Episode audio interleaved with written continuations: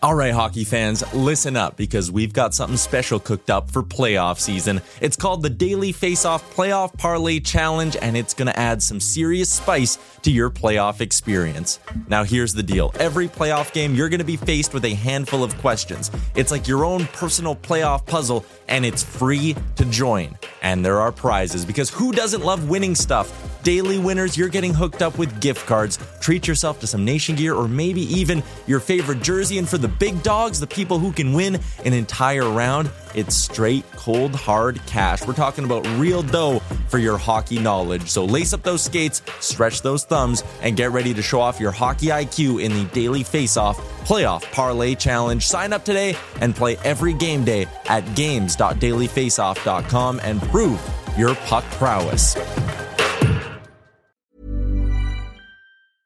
I'm Sandra, and I'm just the professional your small business was looking for. But you didn't hire me because you didn't use LinkedIn jobs. LinkedIn has professionals you can't find anywhere else, including those who aren't actively looking for a new job but might be open to the perfect role, like me.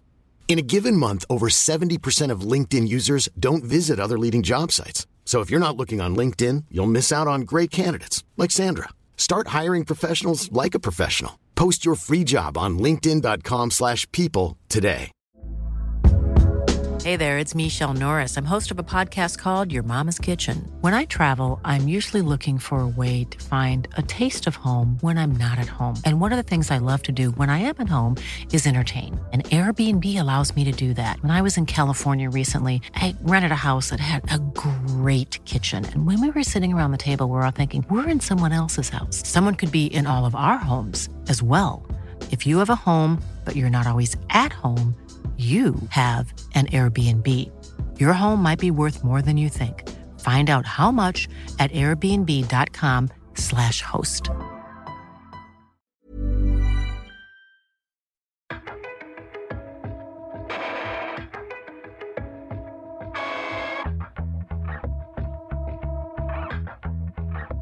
Welcome to the DFO Rundown podcast with Frank Seravalli and Jason Gregor on dailyfaceoff.com. Delivered by DoorDash.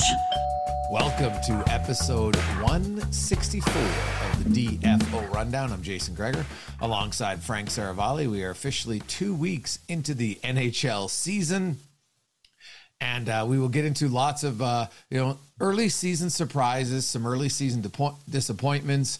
Um, obviously, the Vancouver Canucks are the only team in the National Hockey League uh, without a victory, but they have as uh, as many points. They're 0-3 and two. They have two points. The Sharks have two points. Minnesota has two points. Arizona, Tampa Bay, Chicago. So, a uh, winless uh, when you have two overtime losses, you still it's like you have the points of a win but it doesn't feel like a win, Frank. And man, the uh, the heat will be on in Vancouver, especially because they set an NHL record, four consecutive games that they lost, having a two goal lead at one point in the game. That's never happened in NHL history, regardless of the time of season. And then last night in uh, Minnesota, they had the lead in the third period, and uh, they they lose it, and then they lose it in overtime, and it's a tough sledding right now in Vancouver.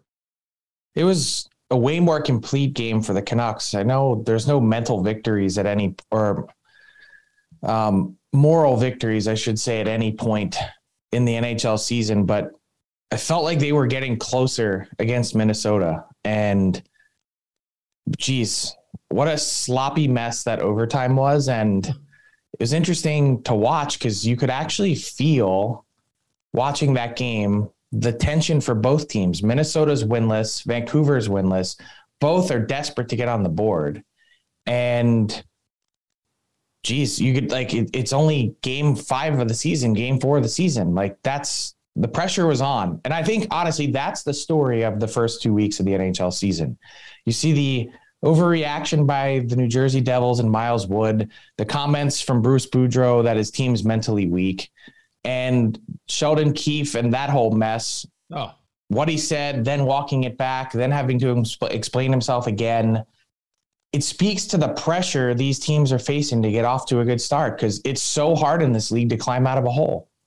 It's true. And, and it's also, you know, you, you go two and two or you, you go one and three. You go one and three at any point in the season, which which happens for most teams, actually, if you look at it.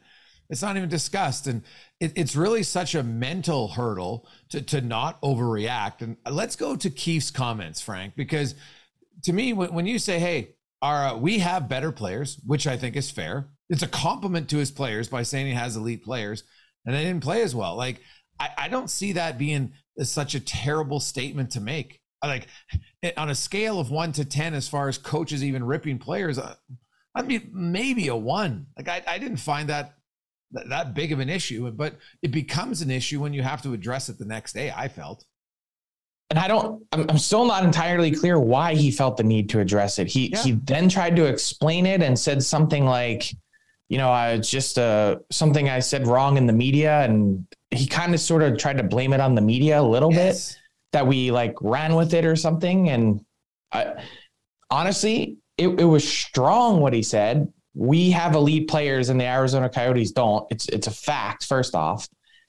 And then our elite players have not played elite. Like that's not it wasn't over the top, it wasn't gratuitous, it wasn't personal. He didn't call any, anyone out specifically by name. He's talking about a group of players. I see nothing to apologize for, but it becomes a story when you then have to go in front of your team and talk it out. Yeah. Yeah, I don't, I don't. And to me, if his players took issue with that, that's the big issue for me. Because if you're getting upset about something like that, that, that is not remotely uh, attacking any one individual, and it's not even attacking the group. But it didn't sound like they did. Did you hear Mitch Marner? He was like, "We're all men here. We understand." Yeah. Wow. Yeah. They didn't sound like they were broken by it. No. So I think he's got a lot of pressure on him. I, I totally understand. I think everyone does. I'm not kidding. I think everyone, like anyone that has any sort of expectations this year, has a ton of pressure. Yeah, which I don't know. Like it should be no different than any other season, right? There, there's always expectations on teams every year, and uh, as long as you're not like two and twelve or so far out of it, like even if you just play 500, you're you're still fine. Right? Like, like let me point this out. Last year, the Toronto Maple Leafs started two and five and yeah. finished with 115 points. Yeah. What are we talking about? Yeah, I don't understand the Bruce Boudreau told his team a story before Thursday's game against the Wild saying, Hey, I had a team in Anaheim that started one and seven. We won our division. Like, I mean, these things happen. And I'm not saying that just because your team is on a slide doesn't mean there's no cause for concern because I do think there's cause for concern in Vancouver. I said it though before the the regular season started. Let's just be clear about that. But I mean, there are there concerning things that have happened, sure, but is it time to, you know, smash the panic button? I don't think so. No, I wouldn't uh, think so. Now there are some teams like let's look at some positive stories early on. The Buffalo Sabres. We'll start right there with the uh, the Buffalo Sabres, and Eric Comrie is standing on his head for the Buffalo Sabres. He made 46 saves to defeat the Edmonton Oilers, and then last night goes into Calgary, plays very well again. And uh, the Sabres, you know what? They got a really young team, Frank. Man, um, you know, I know there's a lot of people that are like, "Oh, geez, the Tage Thompson contract." I'm telling you, watching Tage Thompson, I have no issues with that contract, man. He is a big, strong really skilled player. He scored an outstanding goal. He had that goal that, well, everybody thought it was a goal. Turns out it was a slap a ripper off the bar that didn't count. But I don't. First off, it's too early to say whether you have no problem with that contract. Well, I watch him play, Frank. I look at his skill set. I, I, I, I get it, but it's it didn't even start yet. Yeah, but I based on last year too. Like, like they took a. I, I'd have I have less. It, issue with that one than I do the Samuelsson one. Like I think Tage Thompson, when you're that big and you're that skilled, like you don't, I don't think you he just got lucky. He doesn't have to score 80 points, especially with the cap going up. You know, as as a Bettman said, potentially up four and a half million next year. He has one goal in four games. He's he's paid to be a goal scorer, and he had 38 last year. Yeah, but it, look at the chances. To me, I watched Tage Thompson play in his game. I bet you that contract no one will be complaining about. I'll say this: no one will be complaining about that contract over the next few years. I'll just say that. Okay, I'm just saying I haven't seen enough yet to warrant that type of contract. Because let's say he went out and did it again, how much more was it possibly going to cost them? That's my argument against what the Sabres have done. If he went out and scored another 38 goals and 68 points, How much more than what they paid was it going to cost? Oh, I think it's like anything. If you do it twice that big, you're going to be paying more, no question. H- how much more? Like he he already got paid to that level. Like he already got paid as someone that's consistently doing 38 goals and 68 points. Well, Jeff Skinner got nine million, dude, and he had 40 once. Didn't he have 40 previous to that though? I don't think so. Jeff Skinner before that had 37, yes. Yeah. So yeah, I think you can always, you know how it works. You have two big seasons, you're always getting more. I just, I like that contract. I'll say this: I think Buffalo, you know, they're they're going to struggle because they have so much youth on their defense, and and eventually that's, you know, they're right now Eric Comrie's playing out of his mind, and good for him. There's a guy who's bounced around. I can't remember how I lost count of how many times it was during the COVID season that he was put on waivers and picked up by other teams and bounced around and bounced around, and just because of all the. Uh, uh, rules back then that season where you had to isolate for two weeks. Like he never really got any footing and ended up back in Winnipeg again. You know, this is it's early season for him, but there's a guy who's been waiting for an opportunity, and so far he has absolutely killed it with his opportunity. And you know what? Mike McKenna wrote a really nice story breaking down Eric Comrie's game on Daily Faceoff just from the Oilers game. So he said he was seeing promising traits suggesting that he thinks Comrie can be the real deal. And he he had video breakdown, everything. It was really well done. And that was before he went out and did it again against Calgary. So yeah. um, hey, that's been the one big positional checkbox that Buffalo's been missing. You think back to last season, you know, 41 year old Mike Anderson or Craig Anderson, excuse me, not it's it's tough to get that done. Like, and Anderson's been fine, but it's tough to be a really competitive team without that. And by the way, we should talk about Rasmus Dahlin too. To open a season, a four game uh, goal scoring streak, the first defenseman in NHL history to do that, something Bobby Orr didn't do, score in each of his first four games of a season. So, Rasmus Dahlin, we were all thinking that this might be the Owen Power breakout season, and it really might be the Dahlin season. Well, it just shows you again, Frank. Um, I always, I always hedge my bets on rookies. Always hedge my bets on rookies, and you know we can get into the rookie story because now you got, you know, you got well in some cases uh, two in St. Louis, but all the way up to six games played for some teams. I'm going to be very curious about the decision for Seattle with Shane Wright. You know, yeah. As well, the, as you what would you do? Game mark. Oh, I'd send him back to junior. I would because it's not even like he was one of those players that, although he had a fine season, he didn't blow the doors off. Like it's not like he was so far head and shoulders above everyone else that he'd be bored. Yeah, like he and he also he basically played like just over a hundred junior games, right? Like he just doesn't have a ton of time. Like you, he's played three games, Frank. He's averaged six minutes a game. Like the worst thing Seattle could do is keep him for the year, thinking he's going to improve as a player, playing six minutes a night. Like, I, I hope everybody involved in that situation recognizes the best way to develop is playing. You know what? There's lots of things he can work on. He can have a coach challenge him, you know, to get on the penalty kill and be a great penalty killer, as well as on the power play in junior. There's tons of stuff to work on. So the fact that he's only playing six minutes a night uh, I think he's going to get his nine games, and then he's going to go back to junior. It would be it would be ridiculous to do anything else. It would also, if you really think he's the real deal, if you think he's going to be really good, and you're the Kraken, it also just makes prudent business sense. Slide the contract for a year. Get another year of Shane Wright at entry level for a team that is not trying to be good this year. That's the way I would think of it. Like 100%. that's the added bonus of it. Yes, you're totally right he got a little taste. He picked up his first NHL point. Like when you're averaging that few minutes, like it just doesn't doesn't make a lot of sense. Yeah. Uh, Juraj Slafkovsky is the other one, right? Uh, the other big rookie name, and you know the Montreal Canadiens. Hey, they got some excitement going uh, early on for, for a variety of different reasons. We'll get into Wi-Fi in a second. That's a great nickname, by the way. Dude, what a tilt between Wi-Fi and uh, and Zack Kassian, man. Yeah, like you, you just don't, you know, he didn't land many bombs. He just, it was kind of manhandled. He's a big, strong guy. You know what I liked was his comments after the game. Like, here's a young player who's who's very confident in himself. He says, "You know what? I'm not. Uh, I'm not going to be intimidated. If anybody wants me, here I am." And in today's NHL, Frank, you just don't see it very often. Uh, Montreal fans are going to absolutely love this guy. You know, you, you look at the uh, at the at the role he's playing in Montreal. Like he's playing 15 minutes a night, right? Like so, it's not like he's just a guy who's out there who can fight. You play 15 minutes a night, you're contributing to your team. He, he's he's a bulldog. Like I can't explain it in any other way than that. When you watch his game, he's a disruptor. He's trying to be a shift disturber and not just in a pest way, but he's relentless on the puck.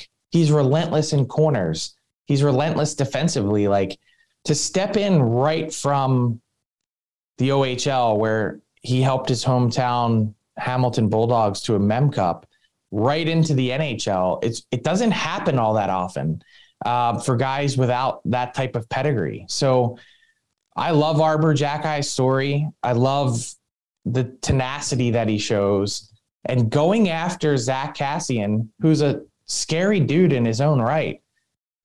You know, to take him on and basically ragdoll him, like I don't I don't know. I don't know what was more impressive, that or you know, when you, it was kind of sad in a way because you looked at it like for Zack Kassian, of course he obliged, but it felt like for me, it was like an admission from Kassian that maybe his heart just wasn't in it.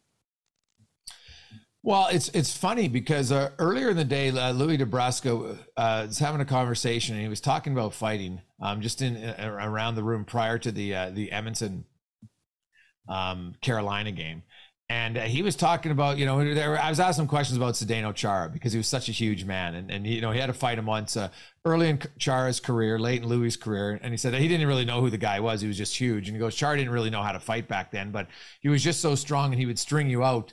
And uh, once he got his arm straight, there was nothing you could do. You try to get inside of him. And he said, but usually you wanted a guy, if you were a fighter, you wanted a guy to come at you like you, you, you watch Reaves. Reaves is great at guys come at him, and now you can counter right? And uh, if you watch, you know, the um, he went Wi-Fi went right at Kassian, like didn't allow Kassian to counter, and he basically just was walking right through the lefts like it was no big deal. And it obviously looked worse at the end because you know Kassian got down, his head's down in that position, and as you said, you know, you get ragdolled. Um, I was actually surprised knowing Kassian's personality. I thought they might go again, just because a lot of guys like, you know what, I don't like how that looks. Let's do it again, but uh, it didn't happen. Probably because maybe the score was so out of reach. But he's a yeah. But I think the point is like what I was saying about Kassian. I, I'm not knocking him. I'm just saying, in order to be a successful fighter, like you you can't if your heart's not in it, you can't fake it. Okay, that's so the point. You, think his heart's in it. Okay. Well, I'm I'm not saying it isn't, but I'm saying if it isn't, just factually, you can't you oh, can't no. fake your way. You can't go through the motions and fight someone in the NHL. It doesn't happen. And and my point is, if I'm Kassian and I'm at this stage in my career, and now I'm in Arizona instead of Edmonton on a team where you know you were a cap casualty, and now you go to a team that has no interest in winning. How do you get jacked up for that? That's that fair. would be really hard. I would have a really hard time doing that. Well, I, I'm, I'm hey, I talked about it earlier about Arizona's schedule: six on the road, four at home, fourteen on the road. I'm, I'm very curious if they can get more than four or five wins. Um, now, Juraj well, they beat the Toronto Maple Leafs. Yeah, that's their one-one. Yep. Hmm. Um, Juraj Slafkovsky, he is playing the fewest minutes per game in Montreal, but it's still 11-26. And because of his, you know, being a European, he can technically go to the American League, Frank. So I wonder how, like, his situation's different than Wright because Shane Wright doesn't have the AHL option. And and I wonder, like, how Montreal. I, I think he might go past the nine games I like, told you from the beginning that I thought he's playing all season. But like earlier, though, if he's not playing a ton and you talk about the business side of it, right? Like him going to the AHL, well, you know, he wastes a year either way. I just, it's going to be very interesting to me to see the difference in the players down the road. Because you look at a guy, you know, Leon Draisaitl, who's a Hart Trophy winner, he wasn't ready for the NHL as a teenager. And I think teams really need to take a hard look at what's best for the development of a player. Because we've seen, Frank, we've seen guys who stick in the NHL when they aren't ready at 18, a lot of top picks. And I can go down the list of those guys, and they never became the player you expected. Now, maybe they never would have, but I really wonder how many of them, just because of that lack of confidence, the lack of puck touches, lack of everything, that they just their career stalled before it ever really got started. But the great thing about Draisaitl's story is a reminder that, uh, and it's, it's especially good when you draft a player from from Europe, that you can send him down, and it doesn't have to be at any sort of certain magic number. If you feel like he's hitting the wall, go and give him a confidence boost. Maybe he comes back up later in the season. Maybe he doesn't. Like well, Draisaitl was, but Draisaitl was drafted out of the WHL, so he still had to go back to junior. True, right? Okay, so maybe that's a poor example, but 37 games, everyone's like, "Oh no, like this was a failure." Well, why? Was yeah. it because they burned the first year of his deal? Yeah, maybe. Yeah, some people looked at that and hey, he got he got cashed in big time. But you know what? But guess what? I bet I bet the player like that. Steal. Yeah, right. Like that's a steal now. You look at Draisaitl's contract. That actually, you know, he got big time money, but uh, from from a value per dollar sense, uh, the Oilers got a huge break, and they needed it because they're you know they're pretty cap. Uh, so let's play that out the other way. To your point, let's say he goes down after nine games and then goes and has the three seasons that he does. He probably ends up costing the Oilers more than eight five. Oh, for sure. So he comes out and goes 53, 51, 77. If that's the third year of his entry level deal, they're in big trouble. Yep. I still you can slice it both ways. All I'm saying is if he if Slafkovsky were to stay and just to pick an arbitrary number because Draisaitl played 37, let's say he plays 37 games. Is that a failure of a season? I don't think so.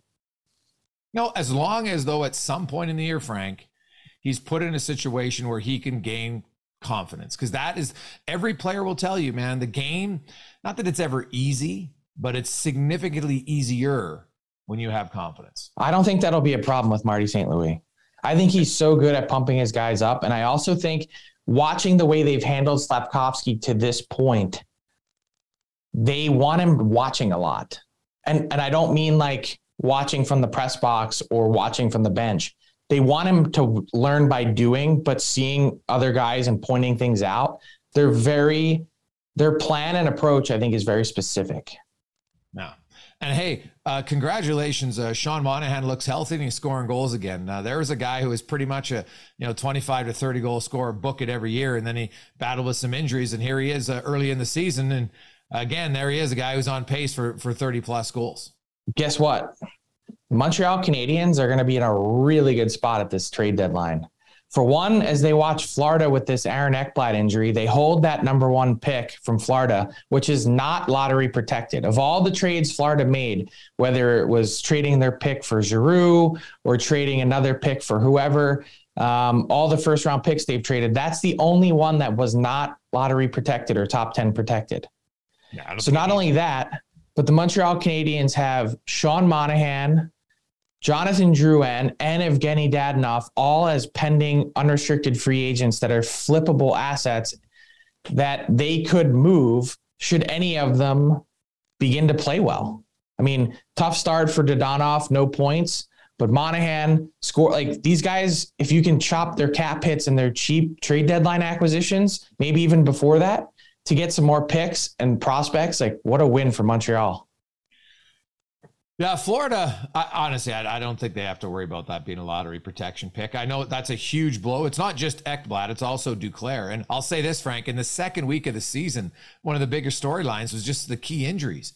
Duclair, Ekblad, uh, Landeskog is out mm-hmm. twelve weeks. Um, Kurt, you know Brown, who was a big acquisition for Washington, he's out a significant time, and they got tons of injuries there, and they're not off to a good start. Like it's a, no, they're not. It's a whirlwind, but and injuries though do play a factor. Um, the the depth of the top six in Washington is drastically depleted right now.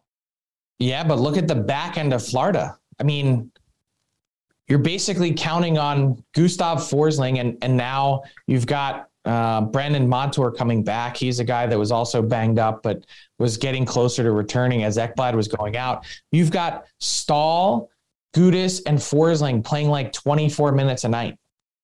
That's, That's it's not sustainable. No. And, and then you look at the other guys. Josh Mahura was a waivers claim from Anaheim. I, I like Mahura. Kiersted and Carlsson, like you're asking a lot of those guys to play significant minutes for the next six weeks or so as Ekblad is nursing this groin strain.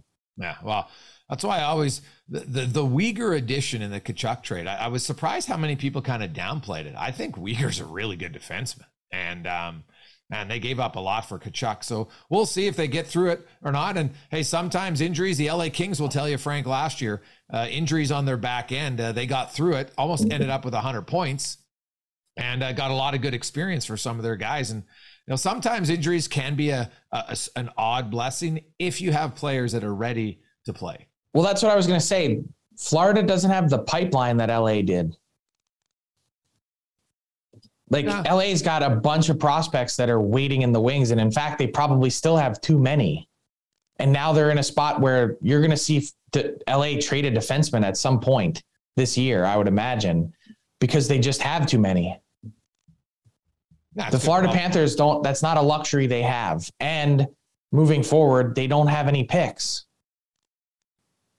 Well, that, the, the, the lack of picks is, is fair, but you know, I, I look, I think Florida has a plan, Frank, where they felt like they were going to be a team that they've got their their core pieces, and they were just going to be a team that would would shop in, in free agency uh, for the next few years and and and not really worry about draft picks. We'll see if it's the right plan. Like eventually, you you would think that comes back to haunt you, but you know the no draft picks doesn't hurt you right away. It's usually five years down the road that it starts to impact your organization. Yeah, do you know what? Um, Florida's a team, as you look with the news this week from the Board of Governors meeting that I attended in New York, um, the NHL projection that this cap is going to go up potentially four to four and a half million dollars. I think the projection is a little rosy, but the idea that they could pay that debt off from players to owners this season is like mind blowing news because the original projection was 2025. So the yes. fact that it's even a possibility is really interesting and intriguing. But Florida is one of those teams that would benefit in such a huge way. Not only do they have some contracts coming off of the books, uh, like a Patric Hornqvist at 5.3 and, um, you know, Radko Gudas at 2.5, but they've also got five and change million dollars coming off that's dead cap space. That's 10 million bucks plus the potential uh, increase of this cap. Like they could have 14 million dollars to spend when they have most of their core locked down for the next bit. Oh yeah, it's huge, right? Uh, a team like Edmonton, same thing because they got um, you you look well. They wouldn't be an LTI because, and that's that really limits your flexibility because Smith and Klefbom's contracts are done. Uh, they've got dead cap space from Lucic and Sekera, so you know they would free up significant dollars too. So you're right, and uh, there's a few teams I've looked at that it, if it go well, it'll help every team, of course. But those teams that had zero cap flexibility, yeah, Toronto, Washington, yeah. Tampa, Vegas. four and a half million, man. Like that could be a huge deal. Like take take the Oilers for instance, or or Toronto. Both these teams, they're they're strong up front, and some look at their back ends and say they're they're thin. Well, hey, you can just go out now and add a four and a half million dollar defenseman. Oh yeah. Well, I'll tell you who else is pumped are the the players who are pending free agents coming this summer, man. It's got or or not. You are rolling the dice being a free agent this summer because if the cap is only going up a million bucks, that's fair. Well, then you are SOL. The year to hit it for guaranteed sure is 2024 because everyone that I've spoken to is confident that no matter what, the cap will be going up by then. Yes. Now, quickly before we get to uh, buy or sell, the Pittsburgh Penguins, Frank. Uh, I look at them; they are uh, they're three zero oh and one to start the season. But to me, it's it's not just their record; they have dominated teams. I, I would argue that they them and Vegas might be the two most dominant teams early on. Like Vegas has controlled their games. Pittsburgh, same thing, man. Like I, I've been quite impressed by the Pittsburgh Penguins. You talked about Jeff Petry. He's looking like the Jeff Petry in Montreal when he was a four-time uh, 40-pointer. Jan Rutta, uh, who I liked as an addition there. But man, like I watched the Penguins games and it's almost like they're toying with their opposition. Like they've been really good. Absolutely waxing the Los Angeles Kings on Thursday night in Pitt. Uh, the cool thing about that game was six different goal scorers scored their six goals, which – They've been spreading it around, and Crosby's been unreal. Like I don't think, and we talked about this. I think we had a was it a fill in the blank or buy buy or sell question last earlier this week about Crosby and how many points he's going to get. But when you take because he's missed so many games, when you take his last, you know, number of games, He's got 91 points in 73 games. Like that's a that's a significant pace if he's able to play a full 82 game season. Yeah, hundred percent. And um, I, I, know it's very early. We'll say you know it's uh, 103 points. I mean that's that's pretty damn good. Oh, it is. But and, and, small sample size alert, small sample size alert. But you know, Jake Oettinger looks exactly like he did in the playoffs. Um, Tristan Jarry, who, who Kevin Woodley thought w- was poised to have a really good year. You know, some of the younger goalies, your your your pick of uh, Ilya Samsonov, he's looked good. Logan Thompson in Vegas, like it's early, but man, there's lots of kind of younger goalies. Carter Hart, who have all had good starts. And I'm, I'm really interested to see how they continue on because Oettinger is the one guy, Frank, that I will watch because he was so good in the playoffs. And then Dallas got him on a, like if he plays like this, Dallas got him on a ridiculous deal, similar to Shesterkin. And it kind of just shows that, man, like if you're a forward and you play well for one year, you get paid. Man, you're a goalie, you play well for one year, and you're like, well, wait, wait yeah, we'll goalies see. coming off of entry level or they don't really have a lot of leverage. Yeah, like it's it's a crazy difference, crazy difference. And uh, in, I'll tell you, if Oettinger and those guys keep doing it, other goalies are going to say, "Hey, wait a sec." Um, forwards are getting big time cake coming out of their ECLs. Uh, some defensemen are too. It's never going to happen. You don't think so? No. And the reason for that is it's the most fickle position in sports. You could be awesome one year and terrible the next. And so much of it is team dependent that I also think teams have learned. Like you're not going to see in, in very rare instances, Vasilevskiy is one. You know, you saw it with Carey Price, and that didn't work out. Sergei Bobrovsky's deal has been a disaster. You're not going to see the eight year max contracts very rarely for goalies. Like you'd have to be a Vezina, you know, winner, you know, type consistent like a Shesterkin may be in order to ultimately command that kind of dough. But coming out of entry level, you have almost no shot. Igor Shesterkin set the market at 5.67. It's the most ever paid to a goalie coming out of entry level. A lot of these other deals, you know, Carter Hart originally held the record. Oettinger has been, his number was really good for his payday. Thatcher Demko, it took him two contracts to get just to 5 million bucks and change. Like, it just doesn't happen. Mm. Yeah, well, hey, with the, the cap going, all it takes is one, right? That's all it takes is one. And um, once it happens, then uh, the rest will fall. That's usually what we always say about free agency and and some wild and stupid deals that are handed out. It only oh. takes one. Yeah, and that takes one, and then sadly they never listen. Well, good for the players though. I never, I never fault the player. Someone's gonna, pay, someone wants to pay you, and I would never say no to the contract. I don't I don't know any human being would be like, yeah, I don't think I'm worth that. I don't think that's ever going to happen. So. Well, you know what's funny? Not to like, I know we're going to play buy or sell, but just just some of the feedback that I got from that Mattias Samuelsson contract, and I know we've talked a lot about it, but you know, some agents were saying like taking that deal seven years when you know the cap is going way up is an admission from you and your camp that you think you're not that good. Because if you were thinking that you were good, you would just take a two year bridge deal and you'd cash in for way more than that. Yeah, now, I'd have a hard time saying no to $30 million guaranteed, but I'm just pointing out the thought process behind it. I, I also wonder, Frank, if you look at the history, European defensemen, you know, you go back to Adam Larsson. He's not a European defenseman. He's from Philly. All right. Uh, Klefbom. There's lots of guys that have done it more right? Well, he's from Philly, sure, I guess, but I just I find born like, and raised like his whole yeah his, his, his dad his Kjell Samuelsson played in the NHL. Yeah, but his parents like I wonder because I do see it more for whatever reason with European defensemen who have locked into those long-term deals at a younger age on, on what you know people consider value cap hits. It seemingly to be more of them than it has been North American players. Yeah, I, I mean the why. the poster child for that would be John Klingberg, right? Well, Klingberg, Larsson, Klefbom, exactly, right? Lots of them. And uh, so it's it's just an like I wonder if it's just a different philosophy that you know you just say, hey man, guaranteed money, let's do it. But forwards have done it too. Nathan MacKinnon did it. I mean, there's lots of people like. Yeah, but Nathan MacKinnon still, if you actually look back, Nathan MacKinnon was a 50 point player and got at the time that he got six mil, Frank, like that was legit money for a guy who was a 50 point player. And then he still, it took him two years before he busted out. You're right. Like, you know, but that was like that was close to 50 mil what he signed for, right? Yeah. So, hmm. but and he's kind of the rarity one, right? Like there's not, you know, there's not many. Brad Marchand would be the other one, but again, Brad Marchand was this this strange beast who was like, and then they, they like they explode by 40 points, which just rarely happens. Never happens. Yeah. Like those two, that's why their contract, everybody says, oh, team friendly. No, they were 50 point guys who suddenly became 90 point players. Mind blowing. Mm. Like that's a massive jump. Massive. Mm-hmm. Like I wonder if we'll see anybody do that this year. So let's bring in uh, Tyler Yaremchuk.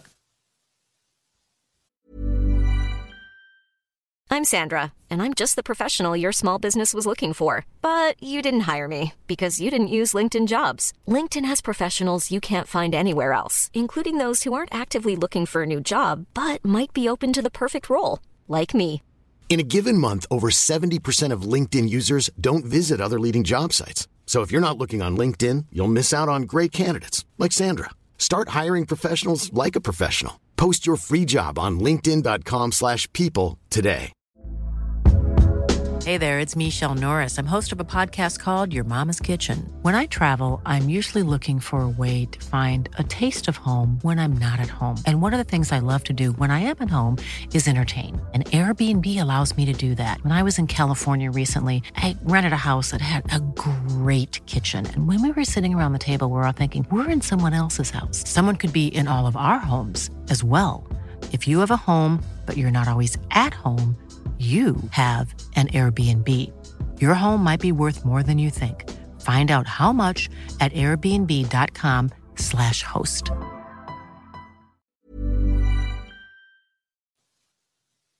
Yes, it is time for another edition of Buy or Sell delivered by our friends over at DoorDash. But before we get into that, Frank, I had a question about the cap going up. So the reports are, and you were at the Board of Governors meeting, so you would know the answer to this. It could go up as much as four and a half million if the debt is paid off. If the debt isn't all the way paid off, could it go up two or three million? No, it can only go up one, according to the memorandum of understanding. So it is one or it is four point five. So even if they're only a few million dollars away, and like at least according to the question I asked specifically, I asked that exact question just to be clear mm. of the commissioner and and Bill Daly, um, and that was the answer. No, it can only go up one million. So uh, what about this, Frank? NHLPA has a war chest. If they were that close, couldn't they just dig into the war chest themselves and then pay themselves back? I assume they could. Yeah. But does that be that think about it? it would be wise for the NHL yes. too. And that's the thought process has been, hey, maybe like if they get close, they're just gonna fudge it because so many teams are are potentially putting heat on the league to get the cap moving again. Yeah. And if you're the PA and you're if you're the PA and it costs you X amount of dollars, but the cap's going to go up for an extra three and a half million times that by 32 teams. You know, it might make sense from, from, their end, right? Interesting, interesting stuff. Uh, let's get into door or buy or sell delivered by DoorDash. The promo code is Game Day 25. That gets you 25% off and no delivery fees on your first order of $15 or more when you download the DoorDash app. Game Day 25. Last season, Cale Makar was the only defenseman to hit the 25 goal mark.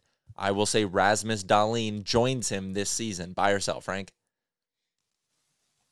I could buy that. I mean, he's off to a great start. I don't think teams are going to underestimate the Sabres for much longer, Fair. but I do think there's always a bit of that to start the year. And he's a really talented and smart player. So why not? Ooh. Well, the, the only guys I think in the last decade to get 25, Makar did it and Burns did it twice. Uh, I'm going to sell. It's hard to score 25 goals for forwards, never mind defensemen. Chychrun Chychrun had 18 in a 56 game season. Oh yeah. No, yeah, Darnell Nurse had 17 that year too. So, I mean, that's that's projected obviously over 25. Yeah, but it's still it's. uh I, am gonna. I'm selling. I just. I think that's really hard to ask. I hope he does it. I mean, I love offense. I hate. That's that's the thing. I hate betting on the under. Betting oh, on the under is so lame. Yeah, loser. Uh, okay, well then, if you hate betting unders, I have a funny feeling what your answer is going to be here. Uh, Cole Caufield, Evgeny Svechnikov, two guys who are both, uh, sorry, Andrei Svechnikov, both two guys who are off to fantastic starts this season. Svechnikov, huge night in Edmonton last night. I'm going to say they both hit the 40 goal mark for the first time in their careers. Buy or sell, Jason? Both. Well, I think Svechnikov is, man. That guy, his release, are you kidding me? His yeah. second goal last night was unreal. His release point, go back and watch where he had the puck and where he released it from. That's amazing shot. Um, yeah, I'll, I'll, go. I think Svechnikov can do it. Uh, I think Cole Caufield's going to get 35. I don't think he's going to get 40. Damn, I hate agreeing with you, but that's exactly what I'm going to do. I'm going to buy on Svechnikov, who was the ninth ranked pure shooter in our daily faceoff archetype rankings, which you can read on dailyfaceoff.com. And I'm going to say Caulfield, when you look at his numbers, under Marty St. Louis, he's actually on a 50 goal pace because he finished heading into uh, Thursday's game for the Habs. He had 25 goals in 41 games under Marty St. Louis, which obviously multiplied by two is 50 over 82. But I think my guess what's going to happen with Caulfield is one, teams are going to really key in on him at a certain point. And two, as the year goes on, for the reasons I mentioned earlier about the Canadiens beginning to pluck pieces off of their team, their roster is just going to get thinner and thinner. He's going to have less support. And I think that's probably ultimately going to, you know, damage his chase for 40 as well. We'll see. Is anybody the Brian Savage of 2022? Mr. October. God, that guy used to score all the time in October and then couldn't score the rest of the year. Uh, a lot Brian of talk- Savage. What a pull that is. Yeah, I was going to say, wow. Um, a lot of talk about guys fitting in with their new teams. Frank on our daily show, Daily Face Off Live, live every weekday at noon Eastern. Uh, we were talking about like, oh, Kadri's fitting in so well, Tkachuk's fitting in so well in Florida. No one's given love to Johnny Hockey in Columbus, who is off to a great start. He scored 40 last year. He maybe doesn't have the same help that he did last season with Laine out of the lineup and things like that. But I'm going to say Johnny Hockey hits 40 once again. Buy or sell, Jason? Uh he is off to a good start. What is it? Does he got? I think he's got four now, right? Four goals in five games. Yep. One of them was an empty netter. well, I, and I do want to get into empty netters in a second, but um, you know what? I, I think he's he's going to get so much opportunity there. Um, yeah, I will buy that uh, that Johnny Hockey gets to uh, forty. I just I don't like that nickname. I'm sorry, but I don't know. it's how about Johnny Jacket? Ah, that's a good one. Ooh, better sound Frank. Bad, Frank. Who gave you that one? No, that he's he actually promoted it himself. He, oh, he like retweeted something from the Blue okay, Jackets. whoa, whoa, whoa! He gave himself his no, no, no, no, no, no, no. They gave him the team called him Johnny Jacket, and I think I saw him retweet okay, it. Okay, okay. So he must fair. approve. This this is a rubber stamp Johnny approve. Okay, well that's fair then, because if it was his own, we have to do a whole segment on giving, trying to give yourself your own nicknames. Yeah. We had a buddy who did it once. It's an epic fail. Like you can't, you Never can't try well. to give yourself your own nickname. Okay, so I'm gonna sell. Here are Johnny Hockey's, Johnny Jacket's career numbers from best to worst 30, 40, 36, 30, 24, 24, 19, 18, 18. I'm just, history suggests that he's not a 40 goal scorer, even at age 29 after doing it last year. So I'm going to sell. All right. The Philadelphia Flyers off to a very hot start so far this season. I'm not buying it though. I'm saying they're still going to finish with under 65 points this season. Buy or sell, Frank? Sell. A 65 is pretty low. I took the Sabres under 66 last year, and that came back to bite me in the ass hard. Um, it's like you got to be really bad. Like it's pretty easy now to get to even 80 points. It really is. Look at all the teams going way north of 100. So I'm going to say the Flyers get to 80 points. Wow. Yes. I just think they're they're going to compete. Like Torts is going to be up their ass to the point where like they're they got to work and you can't take nights off. So they're I think 75 to 80 is where they end up. All right. Yeah, I'm gonna I'm gonna sell as well. I, getting over there was five teams in NHL last year who had lower than uh, fewer than 66 points. I, I think Philly. I, I, don't know if they get to 80, but uh, I, I, think they get uh, north of 70. There were five teams last year under 66. Yeah. Jersey, Philly, Seattle, Arizona, and Montreal. Wow. Never know. Oh, yeah. There's going to be some for sure. Uh, yeah. I get- mean, Montreal, Arizona, Chicago. I, I don't know. I don't know how many more than that. Yeah. San Jose, maybe. I don't know. Yeah, San Jose. Uh, yeah. Well, all right. Arizona, let's book it, man. Yeah. Like, spoke it up on Arizona. Uh, Frank's going to be at the Mullet Arena right away for their uh, home opener. Yeah, next Friday, baby. Are be- they handing out mullets? Do you know? Like, are they handing out wig mullets? buying should into be, it? Frank. uh, I don't know. I hope they are. That'd be great. Like that. Like that's the easiest promotion to do. yeah. They should like Easiest right one.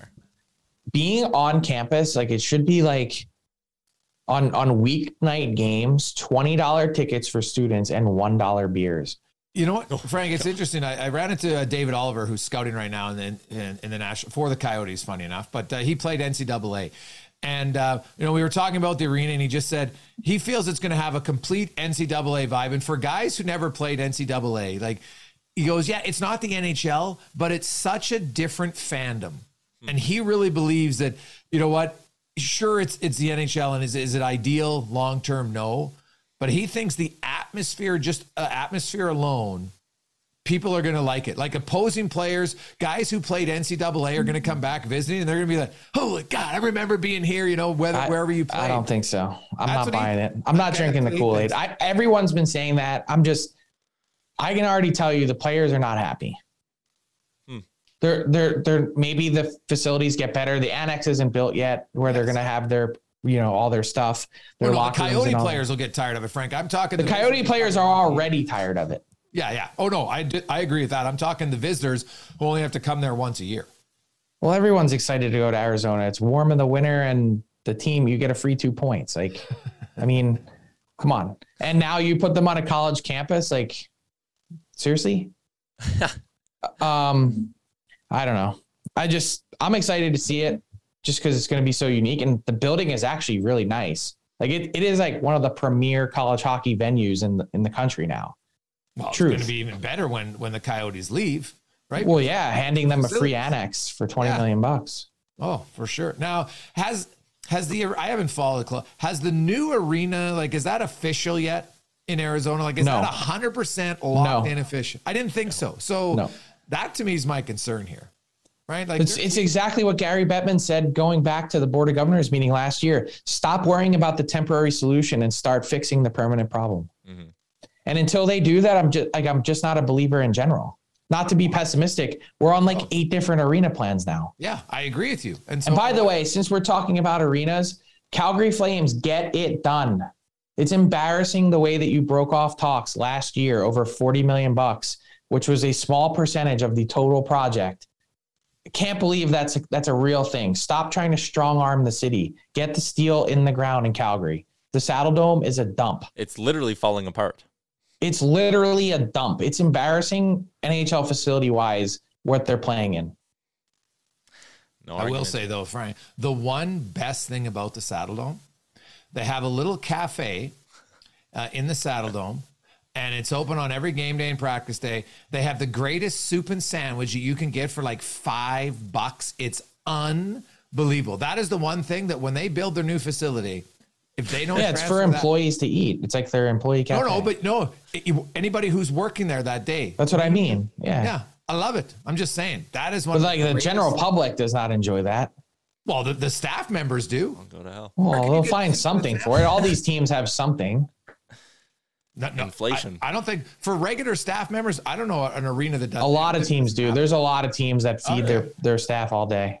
Yeah, yeah. But these are like arena staff. Like I, I've talked to them about it. Like, and the food is good. Like you know how some cafeteria, it's like, mm, Yeah. geez, it's like high school. No, this Yeah, is you, you asked the question. You said, "You know what's good about the Saddledome?" And I said, "Nothing." Yeah. All right. Like they're they're uh, just being a fan in the upper deck.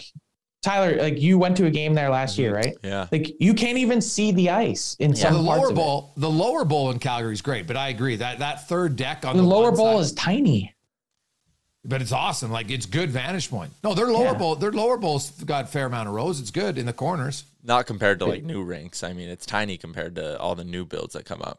got, Because like, all the new rows. builds have all the seating in the lower bowl and, Yeah. and little upstairs. But Calgary's the wider. opposite. Like the bowl goes like this, guys. Right? Yeah. Like in Calgary, it's still a little bit of an old school one. The new rinks, I like them. The problem with the new rinks is there the angle, the pitch of the seats. You're right. Yeah, there's more close, but you're farther from the oh, rink. I used to like. Granted, maybe I'm spoiled, but you go back, Frank. I don't know if the old Spectrum had it, but you go back to the original like Maple Leaf Gardens and the Forum, like the pitch of those rinks, man. Even though you were up, you were much closer. Now everything's so big, you're just farther away from the game. Bell centers like that. The, You walk up and down the steps, and like they're illegal in most places. The pitch of the steps. Yeah, they're awesome. All right, uh, Put we're, rail. we're wrapping this up with our PointsBet Canada bonus question. Shout out to our friends at PointsBet Canada. I'm gonna do this uh, like trivia question style. If you were to bet on the money line so far this season, who do you think is the most profitable team in the NHL so far, Frank? Um, Oh, you're cheating. You're looking at the stand. no, I'm not just looking at the standings. Uh, I would say the Flyers. Jason. Well, I I might pick San Jose. I can't figure out. Like, you would have picked them to lose most games, would you not have? No, I'm saying like betting on them to win on the money line would be Oh. the most profitable. Oh, yeah. Well, Philly's a a good one. Uh, Buffalo. You would be correct. It is the Buffalo Sabres. If you were to put $100 on the Sabres every night, uh, you would be up $445. If you were to do that on the Flyers, only 400 And there are actually only two other teams in the NHL where you would be up more than $200 betting on them every game. If, again, assuming 100 bucks on the money line, and that is the Boston Bruins and actually the Montreal Canadiens, who are 3 and 2 with a pair of big upsets mixed in there over Pittsburgh and Toronto. So uh, there you go. That is a wrap on this week's edition of Buy or Sell, brought to you by PointsBet Canada and DoorDash. Ding dong. Follow the Sabres, baby. Get in while it's hot, Frank. Get in while it's hot. Uh, eventually. So okay, l- real talk. Do the Sabres make the playoffs? I saw this like trending on social media yesterday. It's like, I'm putting my foot down. The Sabres are making the playoffs. Okay. Um, I've learned not to get that excited over a smaller sample size. I like the Sabres. I like their future. Um, they give up way too much, and eventually, your, your goalie can't stand on his head every night. It's not going to happen. They got such a young decor, so I, I I picked them to improve, but I didn't pick them to make the playoffs. I'll stick with it. Yeah, I agree. I'll tell you that they're way better than I thought, though. They can skate, they create chances, they're exciting to watch, which I think See is half the Casey battle. Middles- like Casey Mittelstadt, man. Like he looks way faster. I don't know if you saw that goal last night against Calgary, but that was a sweet backhand sauce top shelf. Um, they've got some good young play. I think the future looks good in Buffalo as it should because they've been terrible for over a decade, right? Um, I, I think they might have one more year where they end up being probably you know ten plus points out of the playoffs. But Saber fans, I think next year, Frank, is is the year that they take a step. And you talked about it off the top about you know they got a lot of young defensemen they like, a lot of young forwards. If Eric Comrie and you know Mike McKenna knows the goaltending position infinitely better than I do, um, you know if he sees the technical side of it, you're like, hey, this guy's got a shot for us. And then if you can get a goaltender, well, now you got a legit shot. Mm-hmm. Yeah, I think they're falling just short, but I love when the Sabres are good. Buffalo is a great hockey town, and it's been too long. And uh, Frank, here's one for you: the obscure record that could be broken this year. The Gregor stat of the day. You know what the NHL record is for most empty net goals in a season? Nine. And uh, Connor McDavid already has two. Connor McDavid is on the ice lots when the Oilers are protecting leads. Uh, he's got the speed where if if his teammates when they see him, if they get possession, you put the puck to certain areas, he can outrace everyone. I think Connor McDavid is going to push for the empty net record this season. Hmm. Very obscure one. Very obscure. So Who is the record holder? that I can't remember. I should. Alex Ovechkin and Pavel Bure are tied. There you go. Hey, hey. Everyone, everyone dogs on empty nets. Oh, I know. It's such a laugh. I'm like, you got to. You're you're on the ice protecting the lead because they think you're valid. Like, yes, figured out. you you have to be trusted to be out there. So I don't ever bag on them. No. And you also have to get it there as as any as Tyler and any gambler will tell you. We we just watched the Vegas Golden Knights last week. Tyler's still probably mad about that.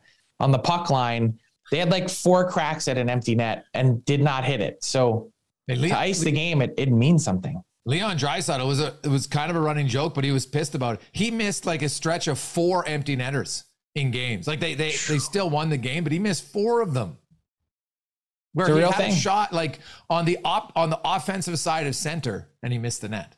So if Connor McDavid sets the record or, or ties it for empty net goals, he better be getting 50. Oh yeah, I, I thought this was the year he'd get 50. He's off to a good start. I thought last year would be the year. I did predict it again this year, but he's going to get there at some point. Yeah, and it's hard because you know Draisaitl's a good scorer too, right? Like you know to even have two 40 goal scores. I know Calgary was that that massive anomaly, but you know there's only ever been one team in NHL history that had three 50 goal scores in the same season, and not many that even have two. So yeah, you know you kind of to, to have two guys even be 45 plus is rare. So um, you know when you consider Draisaitl's a two time 50 goal guy, and you know he's he's on pace again for 40 plus goals. That uh, you know there's sometimes there's just not that many goals to go around, but I do think this is the year McDavid gets it, hmm. and the empty netters will help a lot. Frank, one last one for you. Through two weeks, is there what's been the biggest positive surprise for you, and uh, which is the biggest warning sign? Hmm. I'd say Boston has been the biggest positive surprise. That team looks really good. And I, without I think, a lot of good players. Well, I know, but we were thinking that they just have to hang on, like play survival hockey until November, late November, when they get Marchand and McAvoy back. And I honestly think they can win the division. Okay. Once once that happens. You know, you look at Florida and their injuries, they're going to suffer for a bit. Toronto's been up and down. They'll probably get it together. I just think it's wide open for them. That's a positive surprise. Um, and I would say it's too early for real cause for concern, but I was definitely surprised about Minnesota and their winless start. They just have given up so much. 23 goals against in four games is a ton.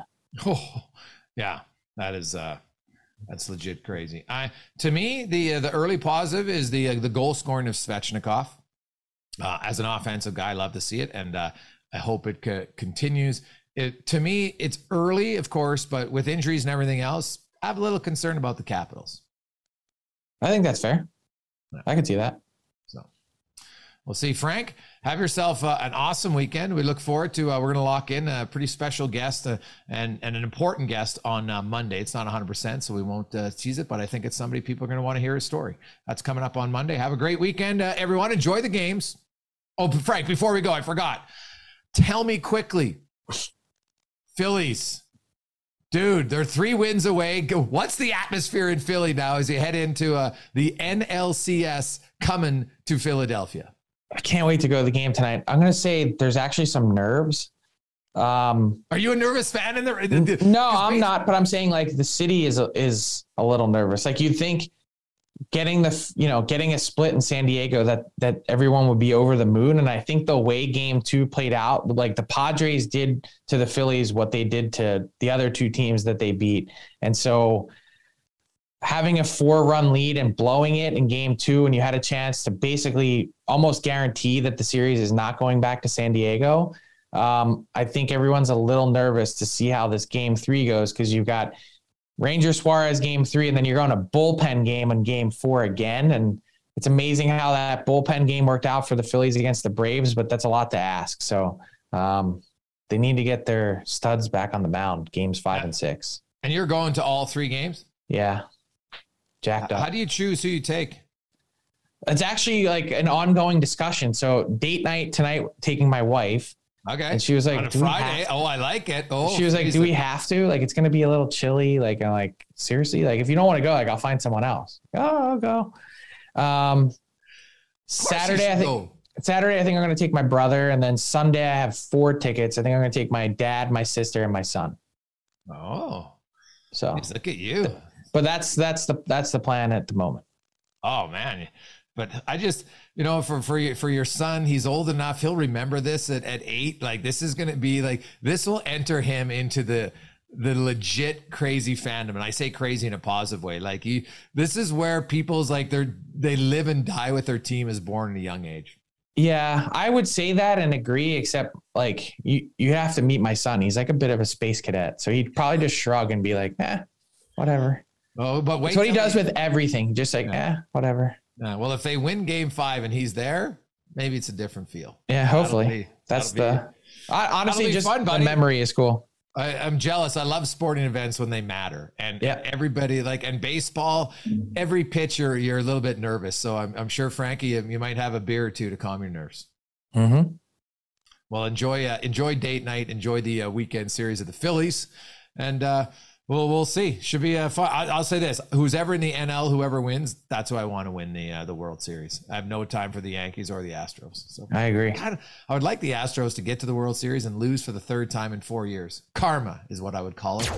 Thanks for listening to the DFO Rundown with Seravalli and Gregor. Keep it locked on DailyFaceoff.com and subscribe wherever you get your podcasts from to never miss an episode. Delivered by DoorDash.